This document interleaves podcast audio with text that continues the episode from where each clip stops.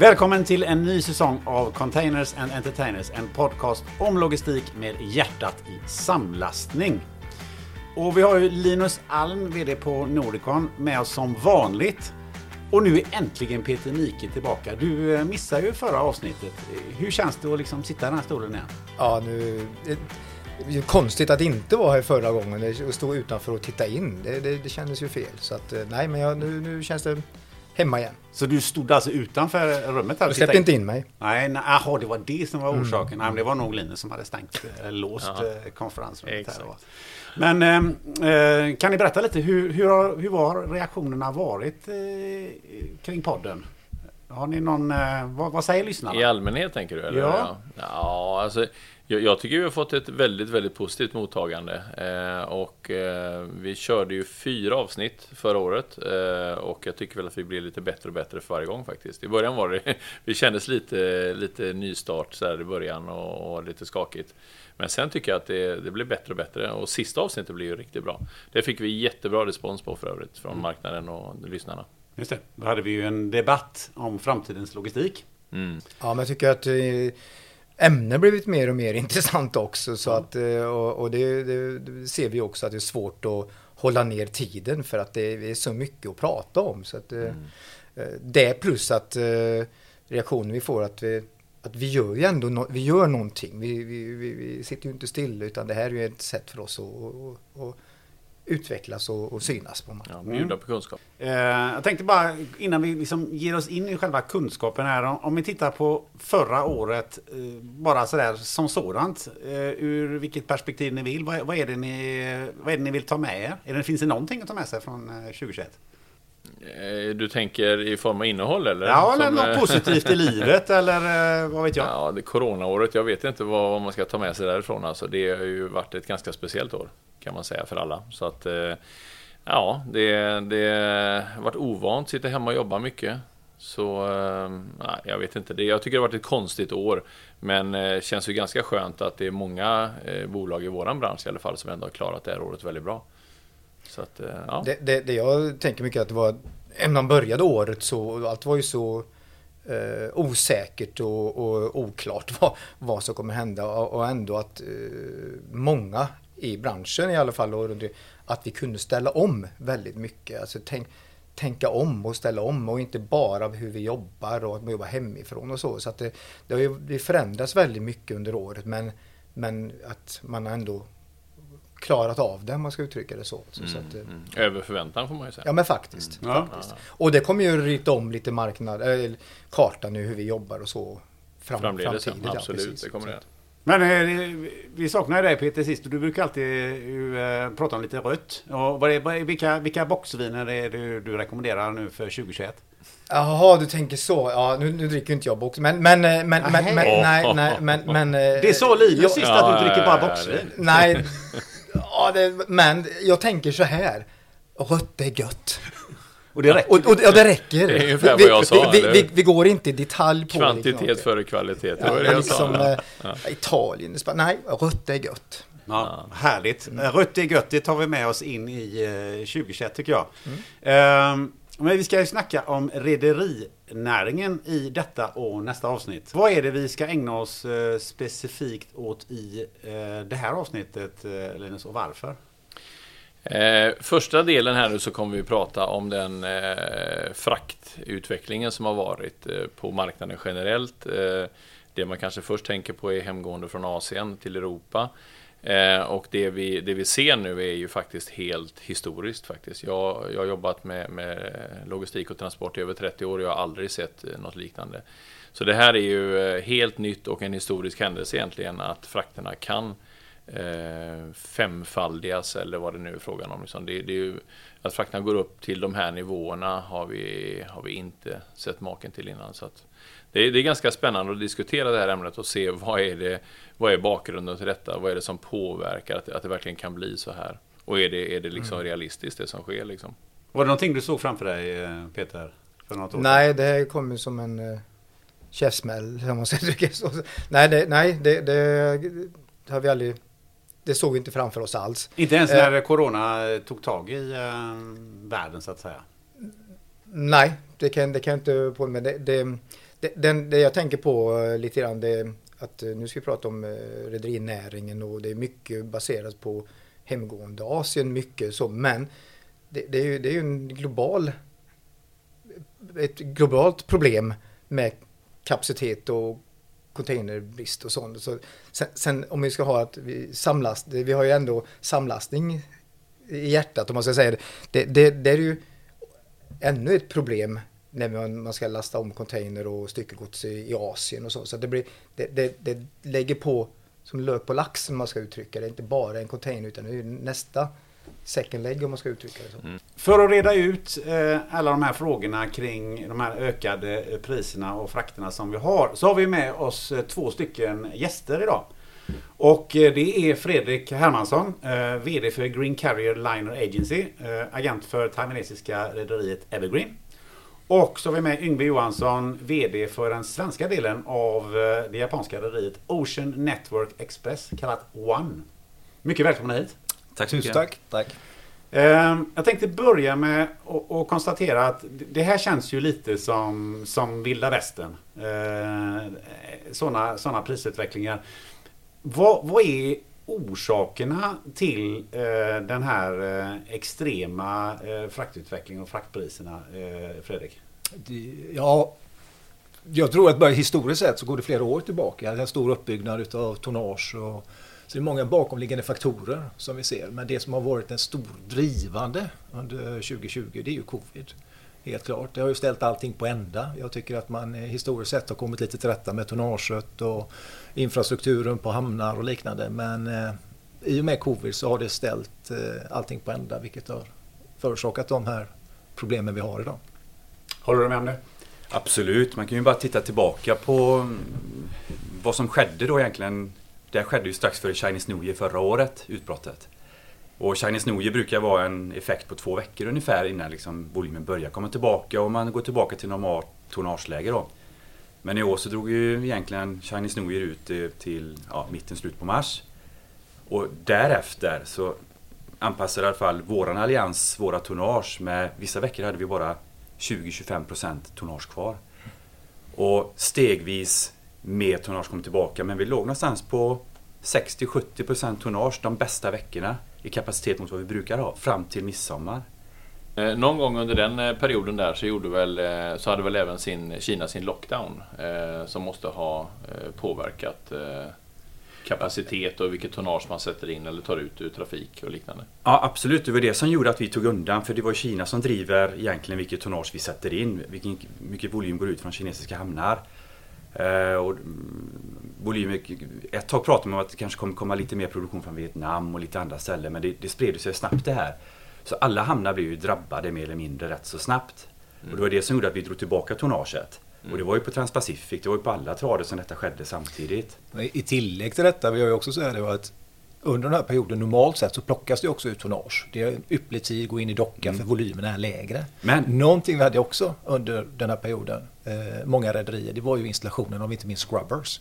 Så det fanns ju ett oerhört stort tryck också för att påverka containerflottan eller uppgradera den då med till exempel scrubbers, vilket att det var mycket fartyg som var planerade Man passade på, tror jag, i samband med Chinese New Year och den förlängda ja. lockdownen, att då ta in så mycket kunder i ja, på repair yards för att sätta in scrubbers då. Absolut, det tror jag. Så, så det var en olycklig konsekvens utav det hela också som kommer samtidigt med detta. Eh, det, det, betyder väl att un, under den här perioden då när man, eh, när man tog ut mycket tonnage från marknaden att eh, efter sen när marknaden successivt kom tillbaka så betyder det att man, att man då eh, hade för lite fartyg i, i, trafik och att man inte återinsatte dem i den takten som man behövde? Eller blev det redan då ett, ett, ett en kapacitetsbrist på marknaden?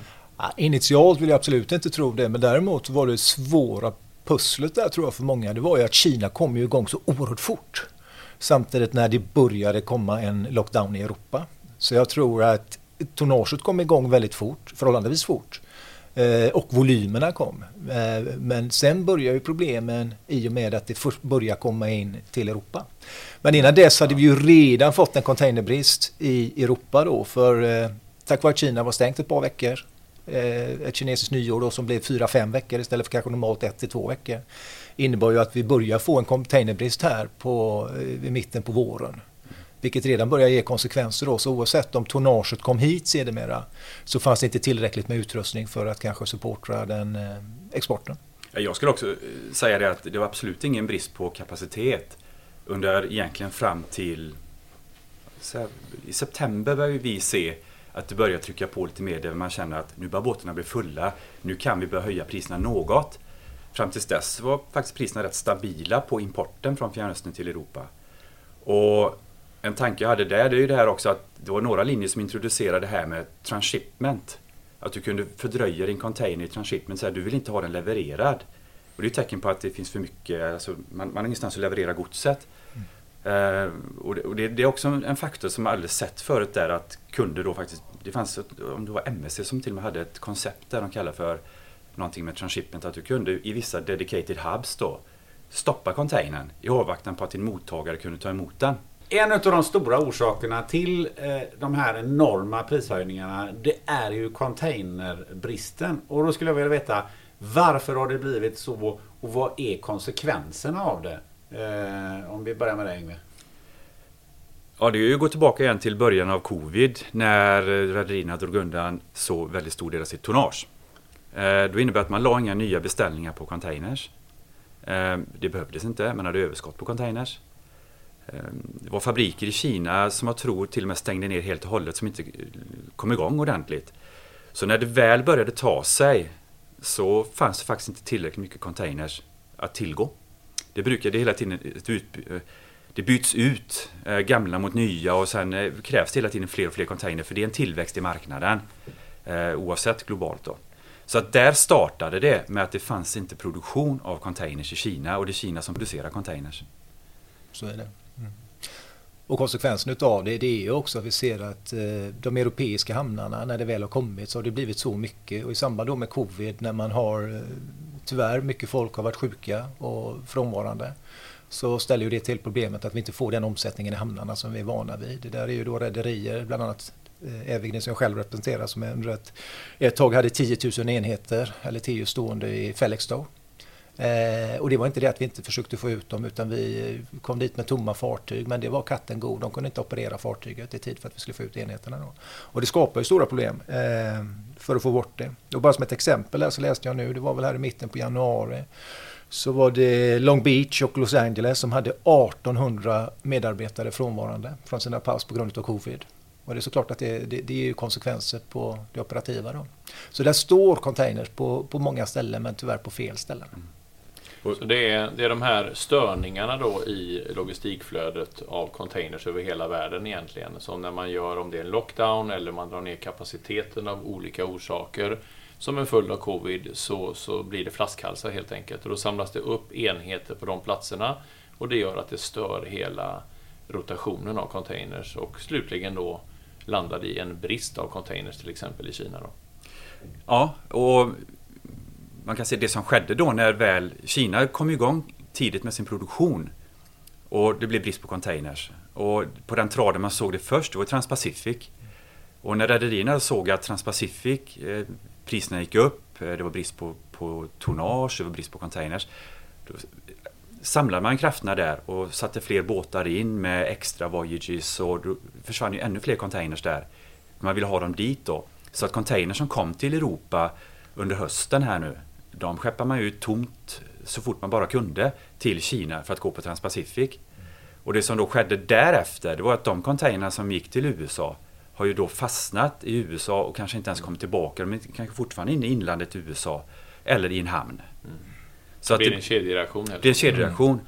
Och den kedjereaktionen har då lett till att Europa, eh, Fjärran har fått de priser de har fått. Så det startade med Transpacific och sen spred det sig till våran trad, man säger Europatraden. Nu är det på Latinamerika, nu ser du det på nästan alla trader. Det är lite som en katten på råttan, råttan på repet. Mm. Men det hela startade just med att det fanns inte tillräcklig produktion av, av containers och de som fanns kom på fel ställen som du sa det. Det kom i flaskhalsar och där har de blivit fast. Mm. Mm. Och det är ju tydligt, det ser vi idag. Idag säljer vi ju inget av våra containers. Så idag går de ju på övertid, många av containrarna har gjort under det här året. För att vi försöker nyttja och ta chansen till, eller supporta exporten så mycket som möjligt då. Mm. Och det kan man, kan man ju bara toucha hur det har drabbat oss här uppe i, i Skandinavien då, där vi är en outport trots allt. Och där en container kommer till kontinenten och det tar 30 dagar för den att eh, snurra när den ska upp hit med lossa import och lasta export och sen komma ner till Rotterdam igen. På de 30 dagarna så har du fått tillbaka den till Asien tom om du sätter den på båt med en gång. Och kan då få 7-8 tusen beroende på vilken trad du lastar ut den på. Mm. Så att därav också ett tryck att få ut tomma så fort som möjligt. Eh, ja. För att på så vis maximera vinsten av vad container, och containern kan liksom inbringa i pengar under ett år. Hur kommer den här utvecklingen att, att påverka marknaden framöver? Alltså jag tänker på vem, vem får betala de här eh, priserna i, i slutändan?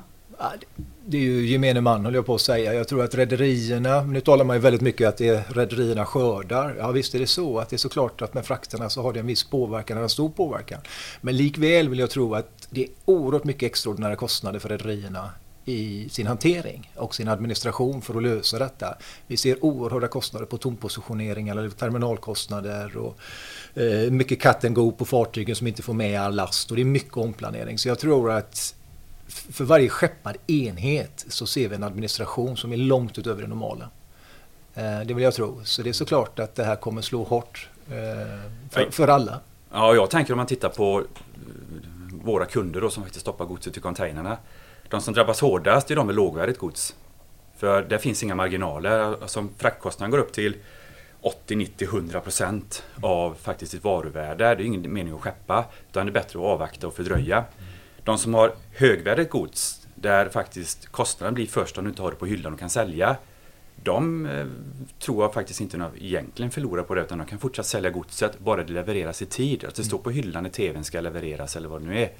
Men vad hör ni från, vad, vad säger varuägarna, vad säger eh, speditörerna? Det där är intressant tycker jag. För den här har ju, har ju fortgått nu om vi tittar då från eh, Q3 egentligen, kvartal 3 hem. När det verkligen kapacitetsbrist och sånt börjar. Men det har varit oerhört tyst i media för att säga. Så det känns ändå som jag tror att alla rederier och rederirepresentanter har nått ut till sina kunder rätt så väl. Eh, såväl till speditionsledet och till BCO eller direktkunderna då. Att eh, det är förhållandevis tyst i media men det är förvånansvärt tyst i media. Ja, jag håller inte. Jag tycker man läser en hel del om att eh, Shippers Council och lite olika...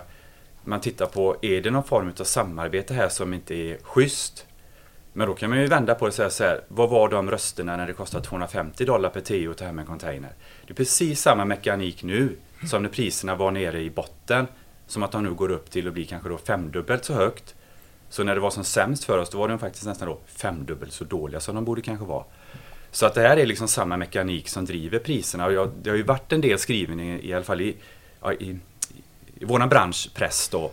Om att man vill titta över nu, eh, samarbetar rederierna på ett oschysst sätt och eh, profiterar vi? Mm jag tycker inte att vi gör det på ett sätt utan det är supply and demand som driver det. Det här kommer jämna ut sig, det blir ekvilibrium snart tror jag. Men jag kan bara fylla i det, för jag håller med dig då när det gäller pressen, den internationella pressen och branschtidningar. De är fullt påkopplade, det skrivs mycket. Men om vi ser till svenskt näringsliv och svensk export, eller de som kanske drabbas då. Ja. Och då är ju egentligen frågan, drabbas de så mycket för det är förhållandevis tyst? Ja, Jag vet inte om Sverige är lite unikt där då för att eh, det känns som att i och med att vi inte låst ner så, vi har inte haft en riktig lockdown, så har det ändå varit ett väldigt bra godsflöde. När vi tittar på vår export under början av den här covid-perioden, alltså första halvåret, det är ju rekordvolymer. Korrekt. Det är otroligt. Så, så, så skogsindustrin har gått fantastiskt bra. Med allt det de kan supporta med munskydd och allt, allting kring eh, ja, förpackningar och allting som ska skeppas via e-commerce och allting idag. Så det har ju gått väldigt, väldigt bra. Och Sverige har ju kommit trots allt rätt gott ut ur detta. Liksom Kina. Mycket. Sverige har klarat sig, vad man får säga, fantastiskt bra. Tack vare att det blev en sån stor lockdown som det blev nere på kontinenten så fick ju rederierna en förkärlek kanske upp till Skandinavien och Norden. Att omsätta fler container här uppe. Då det var stängt på kontinenten. Ja. Linus, har ni märkt eh, samma trender som, som herrarna här pratar om? Eh, Inom samlastningen tänker du? Ja. Ja, absolut, det gör vi ju. Alltså det, vi är ju ett till ett mot, mot rederiernas eh, fraktökningar så att säga. Och vi, vi jobbar ju inte med några långa kontrakt utan vi, för samlastningen så är vi tvungna att följa marknaden från, eh, från vecka till vecka i princip. Och, eh, det är klart att det, är ju, det är snabba, snabba svängningar och eh, svårigheten har väl varit att hantera i de tillfällen där man har haft långa kontrakt och mitt i den här kontraktsperioden så går priserna upp med, eh, med eh, flera hundra procent. Eh, och det har varit svårt att hantera många gånger, att få kunderna att acceptera det under en pågående kontraktsperiod. Men det, samma, samma utmaning har ju rederierna också, som ibland sitter, och speditörerna, som sitter i långa kontrakt. Då. Men någonting som jag tycker är intressant, som, som ni var inne på här, just det här med, med, med allianser och, och frågan om, om det finns samarbeten. För det, det är väl ändå så att Eh, Eh, det blev ju eh, fyra allianser blev tre allianser någon gång 2017 och, och vad jag har tittat på så, så finns det ju redan eh, då på den tiden att amerikanska myndigheter begärde in dokument för att just undersöka det här med kartellbildning. Och det, det är väl riktigt att Ja, 250 dollar var det då någonstans när han ingick gick i, i eh, konkurs. Men sen dess så, så eh, funderar jag lite på hur, eh, hur det här har påverkat de senaste tre åren och kanske utmynnat till det vi, vi är idag. Vad är, vad är er kommentar till det? Jag ser det ju gärna som tillgång och efterfrågan och jag tror det här med pris diskuteras alltid, oligopol eller inte. Men eh, om vi vänder på det, vi fick mycket kritik när vi till exempel hade FFC och det var full kritik över det och sen så vänder man på det och alla skriker efter en öppen och transparent marknad och så kör vi på det och så blir det kritik åt andra hållet. Så eh, jag tror fortsatt att det är så pass eh, strikta bevakningar över det hela och det är tillgång och efterfrågan som styr. Håller du med där inne? Ja, om, om eh, man vill anklagas för kartellbildning så måste vi vara de sämsta kartellbildarna i världen. För så dåligt som vi har lyckats hålla upp ett pris som faktiskt gör att vi kan överleva på sikt. Ja. Det är egentligen det här, den perioden som är nu är unik. Mm. Tidigare, alltså mitt, Ones skapande var ju en konsekvens av att det varit för dåligt i för många år. Så från 2018 när vi startade igång då, det är en konsekvens av att de här tre japanska rederierna säger att det finns ingen framtid för våra containerdivisioner om vi inte blir lite större och får skalfördelar. Mm. Och Första året gjorde vi ju 500 miljoner dollar förlust. Andra året liten, liten vinst. I år gör vi en mycket större vinst då, men det hänger ihop på ett extraordinärt år. Med det sagt då, så den vinsten som nu görs, den kommer behövas för det är en enorm omställning på gång i våran bransch. Vi måste ställa om till modernare fartyg, fartyg som ska kunna ha helt annan framdrift. Vi måste beställa mycket, mycket fler nya containers. Alltså det är mycket som kommer att vara extremt dyrt. Mm. Och den, tittar man på vad en investering i ett fartyg, det är 150 miljoner dollar som ska in. Um, tidigare har ju många rederier fått låna till det här då och har satt sig i skuld. Det finns ju en del rederier som är väldigt skuldsatta mm. som har expanderat väldigt fort. Hur Så, upplever ni den här frågan, eh, Linus? Eh, jag skulle, jag skulle bara först vilja säga, jag tycker också sett detta från, eh, från utsidan då eh, på ett sätt att de här allianserna och den omdaningen som, som skedde bland rederierna och alliansbildningarna i 2017, jag tror den är, den är positiv och bra för att det har skapat kanske en, en, en bättre stabilitet och mer långsiktighet och, och alla är ju betjänta utav att fraktnivåerna ligger på en eh, rimlig nivå så att eh, rederierna kan, kan leva gott på det eh, och, och även att eh, eh slutkonsument eller, eller importörer, exportörer, varuägare eh, kan leva med, med den nivån som är. Eh, men jag, jag, skulle ändå vilja vara lite, lite provokativ eh, när det gäller själva fraktsättningen och så liknande. Man, jag tycker att man lite enkelt skiljer på tillgång och efterfrågan. Eh, jag tycker också naturligtvis att när priserna var nere på 250 dollar för en 40-fotare eller liknande eh, så är det ju helt orimligt. Eh, och där är ju också tillgång och efterfrågan som styr det naturligtvis. Men i detta läget här då när man har brist på containers och, och brist på, på kapacitet i övrigt på båtarna eller, eller inte tillräckligt med tonnage på marknaden Eh, så visst är det tillgång och efterfrågan som styr det, men det är ju ändå rederierna som i, sig bestämmer om om priserna ska höjas med 100 eller 1000 eller 5000 dollar. Och man kan väl tycka då att eh, en sån kraftig ökning som vi har sett, den är ju inte befogad kan man tycka, oavsett vad tillgång och efterfrågan är. För någonstans är det ju rederierna som, som bestämmer vad nivåerna ska vara. Och att, att vi ska betala över 10 000 dollar för en 40-fotare från Asien hem tycker jag är orimligt. Fredrik, vad, säger, vad är din replik på det som Linus säger? Jag tycker det är en svår fråga. Jag vill fort, jag, jag, tror också det är väldigt individuellt om du ser per rederi och per destination och per kund. Det är såklart att vi ser toppar på höga priser men jag tror att med median på det hela så, så kanske det inte är så jäkla illa. Och, och jag tror också att vi får skilja väldigt mycket på vilka beräkningsgrunder de olika rederierna använder beroende på outport, tillgång och efterfrågan på de lokala eh, eh port of loadings kontra port of destinations. För det där är svårt att säga hur vi beräknar våra frakter. Eh, oavsett om du tittar på One eller i vårt fall på Evergreen så har vi olika kalkyler hur vi räknar och beräknar. Mm. Det är en sak kanske om du går på Basam, Basam. Men med en gång du ska ut en outport så har vi ett helt annat kostnadsläge. Och hur vi finansierar det. Ja, jag, är nog ändå lite böjd att hålla med Linus här att jag tycker det sättet som vi har agerat historiskt och som vi agerar nu det säger att man utnyttjar ett läge, det här med ett commitment till varandra. Så fort du har ett läge nu när rederierna har läge att höja priserna, då höjer man det och det går in absurdum. Och det, det bygger inget förtroende på sikt. Så att vad jag tycker att den här branschen saknar, det är en form av commitment och kontrakt som gör att man kan inte göra vad som helst. Och mm att man någonstans vet vad man har varandra. Och eh, det, det, går, det går för fort åt olika håll och det, det har ingen liksom om vi gör en blank sailing eller eh, uh, omittar en hamn så har det ingen konsekvens för oss som rederi. Om en kund kommer med no-show eller inte dyker upp med containers så står vi där med tomma båtar och vi har heller ingen liksom möjlighet att kompensera oss för det. Och så får det inte gå till tycker jag. Utan där borde branschen faktiskt lära sig av covid och, eller det som har hänt just nu att titta på hur vi, hur vi tecknar våra kontrakt. Eh, det finns ju idag vissa aktörer du faktiskt kan gå ut och köpa liksom en mot ett visst pris så får du en viss plats. Och kommer du inte med volymen då så får du en penalty. Levererar du inte volymen som rederi så får du också en penalty. Mm. Och det kan jag tycka kan skapa en stabilitet. Sen vad priset är där, det är upp till köpare och säljare. Ja. Men just den här att vi inte litar på varandra och att det går så fort att man liksom, det blir nästan lite sandlåda kan jag tycka när vi passar på in absurdum just nu. Ja. Och när det väl tonnage är tillbaka, när det är 90% utilization på traden, så går det åt andra hållet och vi är nere på 500 per TU igen rätt fort. Ja. Det låter väldigt vackert Yngve, men jag tror inte det fungerar i praktiken. Vill jag inte tro. Jag tror återigen, du kanske kan göra det mellan Basan och Basan, där du har ett bättre flöde. Men med en gång du har transshipment, där du kanske har tredjepartslogistik i form av feederbolag eller lite annat som blir inblandat, så blir det väldigt mycket force majeure eller andra komponenter som du inte kan styra som rederi. Eller kanske också som avlastare i det här fallet då, som Nordic Icon eller motsvarande firmor. Det tror jag gör det mycket svårare för att lägga den kalkylen på vad det kan kosta.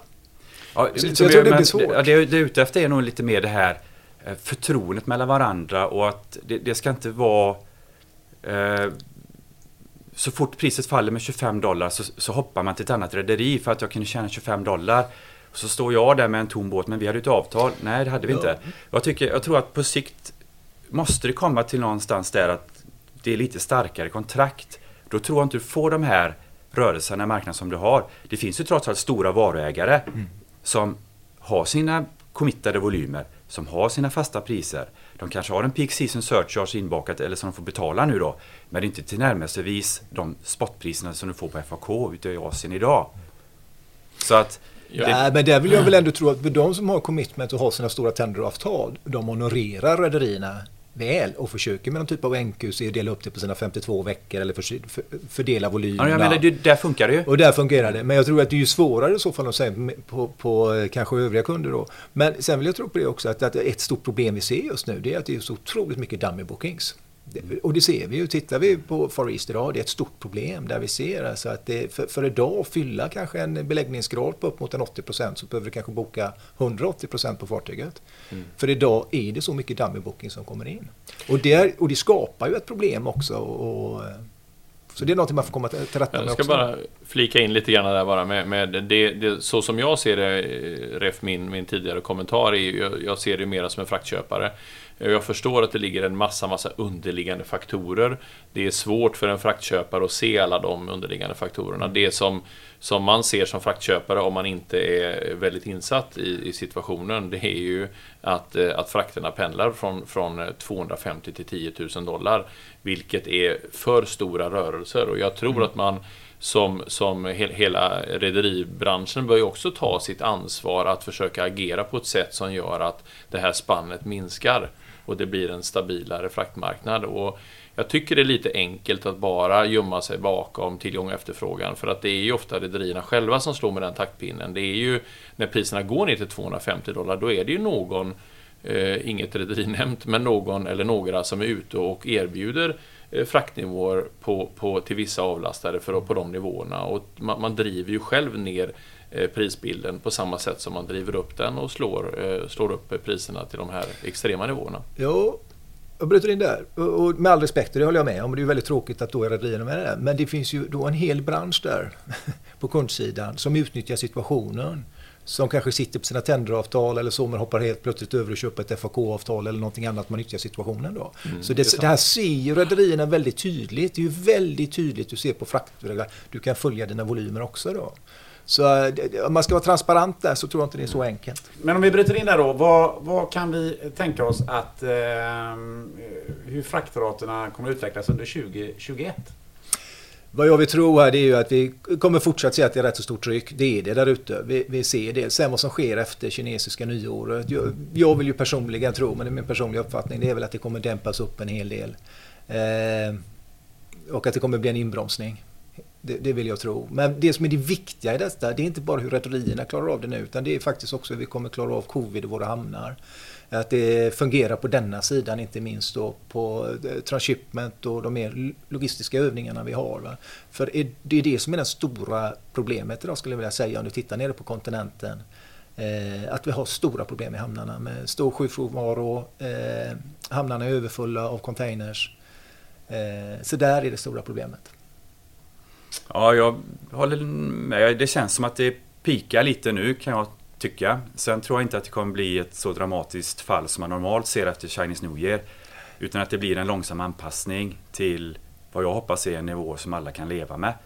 Mm. Sen nyckeln till det är ju att eh, få fram alla de containers som byggs just nu. Mm.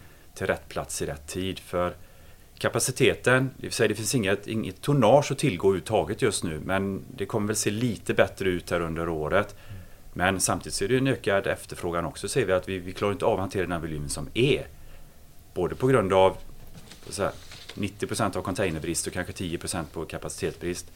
Ehm, så får vi till containertillgången så tror jag att det kommer också vara någonting som ja, dämpar den eh, fraktbilden som vi sett nu sista ja, månaden. Ja, för vad som är fascinerande med hela detta, tänk på att Kina var stängt i nästan en månad. Men mm. Kina hade ändå en tillväxt på 0,4 procent i containervolym, vilket motsvarar ungefär 175 000 TUs. Vilket är ungefär en 15-20 procent utav Sveriges totala omsättning. Så det är fortfarande otroliga siffror vi talar om. Ja, man pratar ju om att Kina är den, det var en sån konspirationsteorier här då om att Kina, har de verkligen, vad är deras roll i det här? För det är ju ett av de få länderna i världen som kommit ut från 2019 till 2020 in i 2021 med en tillväxt. Mm. Ehm, och Sverige är ju faktiskt ett land som är rätt unikt där också. Vi är ett av de få länderna som har en, våran handelsbalans med Kina, att den är liksom, vi, vi, vi har också vuxit med dem. Våran, våran handel med Kina växer ju. Och det är inte många som har gjort det heller kanske. Nej. Men finns det något eh, konsumtionsmönster som har, som har ändrats som gör att vi, vi, vi, köper mer från Kina och kommer att köpa mer från Kina? Eh, ja, Kina är fortsatt världens fabrik. Det är såklart att vi talar ju om indiska subkontinenten och, och tigerländerna och så här som kommer igång och inte minst Afrika tror jag kommer komma på sikt. Men eh, fortsatt kommer ju Kina vara den stora fabriken så länge vi har det. Så Hur många är det som köpt en ny brödrost? Ja. ja men allt detta att folk är hemma och jobbar. Ja. Man vill ha man tänker på sitt hem och allt det tror jag det, det produceras till stor del i Kina. Sen tror jag att om man tittar framåt, Kina kommer fortsätta vara viktig, ett viktigt land för oss. Men det här med, man pratar om att gods kommer kanske flyttas hem, man har produktionen närmare. Jag är inte helt säker på det. Jag tror att globalisering kommer fortsätta. Man kommer sprida riskerna däremot till fler länder. Korrekt. Som gör att godset kommer behöva gå på sjön, i mm. en container, på en båt. Så containeriseringen kommer bara att öka, det vill jag tro. Men precis som du säger så kommer vi se helt andra marknader. Det kanske är andra hamnar, kanske Afrika? Mycket. Tittar du på Västafrika, det mest, den största emerging markets det är väl i Nigeria. Där vi ser en tillväxt som är enorm. Sen att eh, de ska få ordning på, på landet i sig och produktionen, men jag tror säkert att det kommer. Sen om det är 15 eller 20 eller 30 år, det återstår att se. Om vi, om vi börjar avrunda lite grann. Jag skulle vilja fråga eh, hur, hur ska man tänka som, som, som varuägare och, och speditör? Finns det några sätt att liksom, säkra upp sig så att man blir säker på ungefär vilket pris det ska vara och, och, och så, att man, så att man kan titta lite grann i framtiden och, och också eh, kanske kunna hantera det gentemot sina kunder? Absolut, men jag tror också det är viktigt där, för jag kan ju säga vi hade ju exempel här när vi satt i, när priserna verkligen stack iväg här under senhösten, eh, där vi verkligen går ut och frågar våran principal, den här kunden är beredd att betala för att få hem sin last och, och vi kom upp med enorma summor egentligen på bordet. Och, och var på principalen säger, ja det är ju beundransvärt men vi kan inte lova någonting. Jag kan inte ta det priset, för jag, jag vet ens inte om jag kan tillhandahålla en container eller ett fartyg den dagen. Så, så jag tror ändå att det är svårt för någon att lova någonting i de här tiderna eller vad man kan göra då. Men jag tror att det som är viktigast är kommunikation, kommunikation, kommunikation. Och att man är väldigt tydlig med förväntningar, forecast. Eh, och den som kan påvisa att man håller sina volymer flytande på rätt volymer enligt forecast. Den har en fördel vill jag tro. Håller du med om det Yngve? Ja, eh, lojalitet är alltid något som lönar sig. Att man Mm. visar att man finns där i både bra och dåliga tider. Det är givetvis Mm. så att man tittar på när ett fartyg är fullt och det kommer ännu mer last på. Vilka är det då som får med sig en last? Det är de som har bokat tidigare. Man är inte så benägen att ta på ny last för en skeppning med att tappa sin kund som faktiskt var trogen under hela året. Då. Det är väl en sak. Sen tror jag tillbaka till det här igen som jag var inne på tidigare. Jag tror det här med lite starkare kontrakt. Att man faktiskt committar sig gentemot varandra. Både som rederi men även som den som skeppar. Oavsett om du är varuägare eller om du är speditör. Ehm, det, det tror jag kommer vara en nyckel för att få mer stabilitet. Kastar man sig ut i ja, 25 dollar upp, 25 dollar ner, jag hoppar och byter. Då är man tyvärr ett offer när det tajtar till. Det kan vara intressant att se då om rederierna kommer gå mer för kontraktskunder. Eller om man anser att den andelen kommer att öka för att du ska trygga detta och inte köra lika mycket på spotmarknaden. Jag tror det du ser, eh, faktiskt många rederier håller på att utveckla nu, det med sin, med sin digitalisering. Att du, liksom, du bokar en flygbiljett på nätet, så ska du kunna boka en container eller vissa containerlaster på nätet. Och med det sagt då, så tror jag att för att det ska fungera så innebär det att det du bokar där, det måste du, det kan inte vara så att du bokar det och sen så rullas det iväg. Utan bokar du på en, ungefär som du bokar en flygbiljett, då kräver det också att det finns ett space och en container commitment bakom det.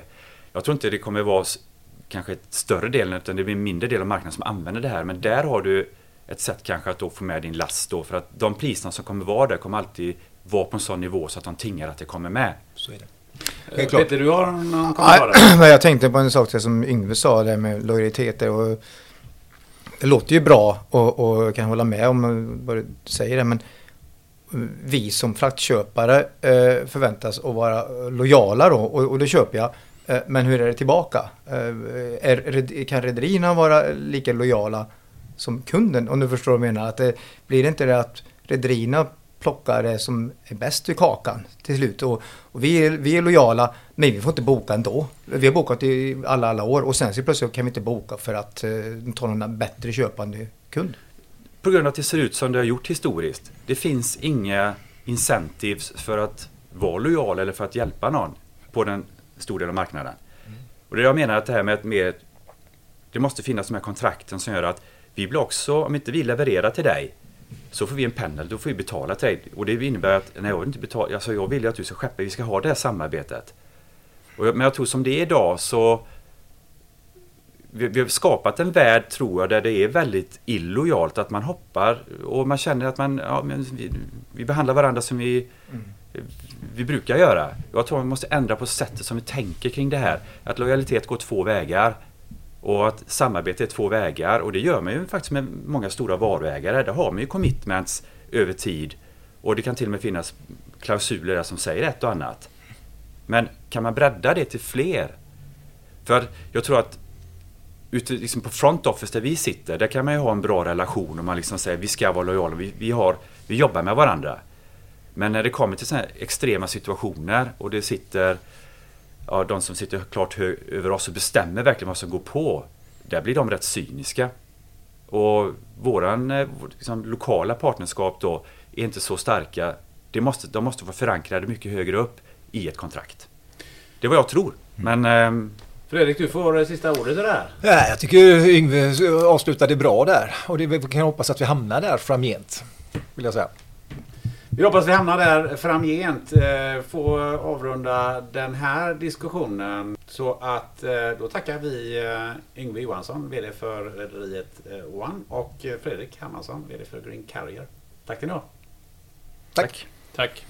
Eh, ja, Linus och Peter, hur eh, skulle ni vilja sammanfatta den här diskussionen? Vad, vad är era reflektioner? Eh, vad, vad, säger du Peter? Ja, jag lyssnade med spänning på vad Fredrik och Yngve sa och det Yngve var inne på, den lojalitet där.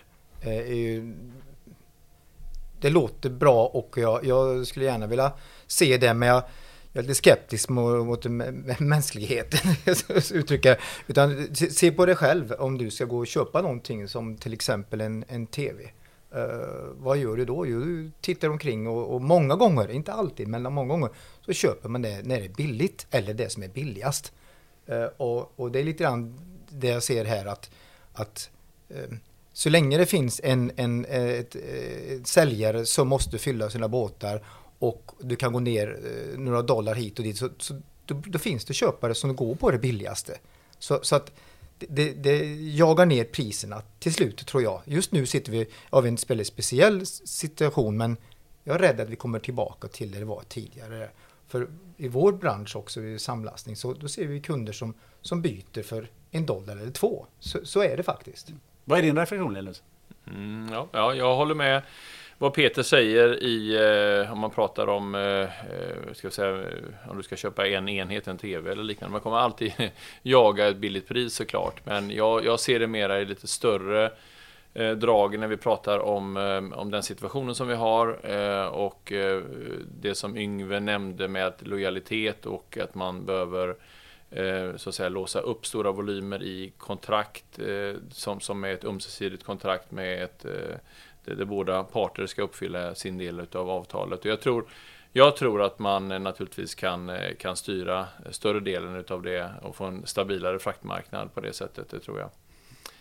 Men jag skulle vilja bara glida in lite grann på det som jag nämnde under, under samtalet också och det är väl rederiernas ansvar i den situationen som är.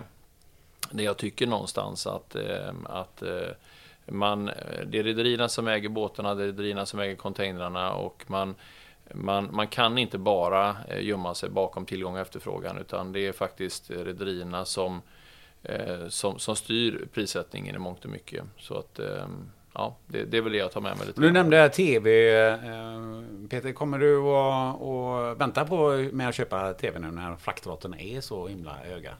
Jag vågar inte köpa någon nu men jag får vänta till hösten helt enkelt alltså när frakten har gått ner. Och, men, men man, får ju, man, får ju, ja, man får vara på det och leta det billigaste. Ja, ja, ja. Och det, det gör du också. Nästan liksom, du, du, du kollar också in fraktraterna nu när du ska köpa. Eller skiter du det? Om jag kollar fraktraterna om ja, jag ska köpa en TV? Så att, ja, men liksom så här, nu börjar de gå ner och är nog TVn billigare. Eh, nej, det gör jag inte. Jag, jag, fungerar mer så att behöver jag en TV så köper jag en TV. Ja.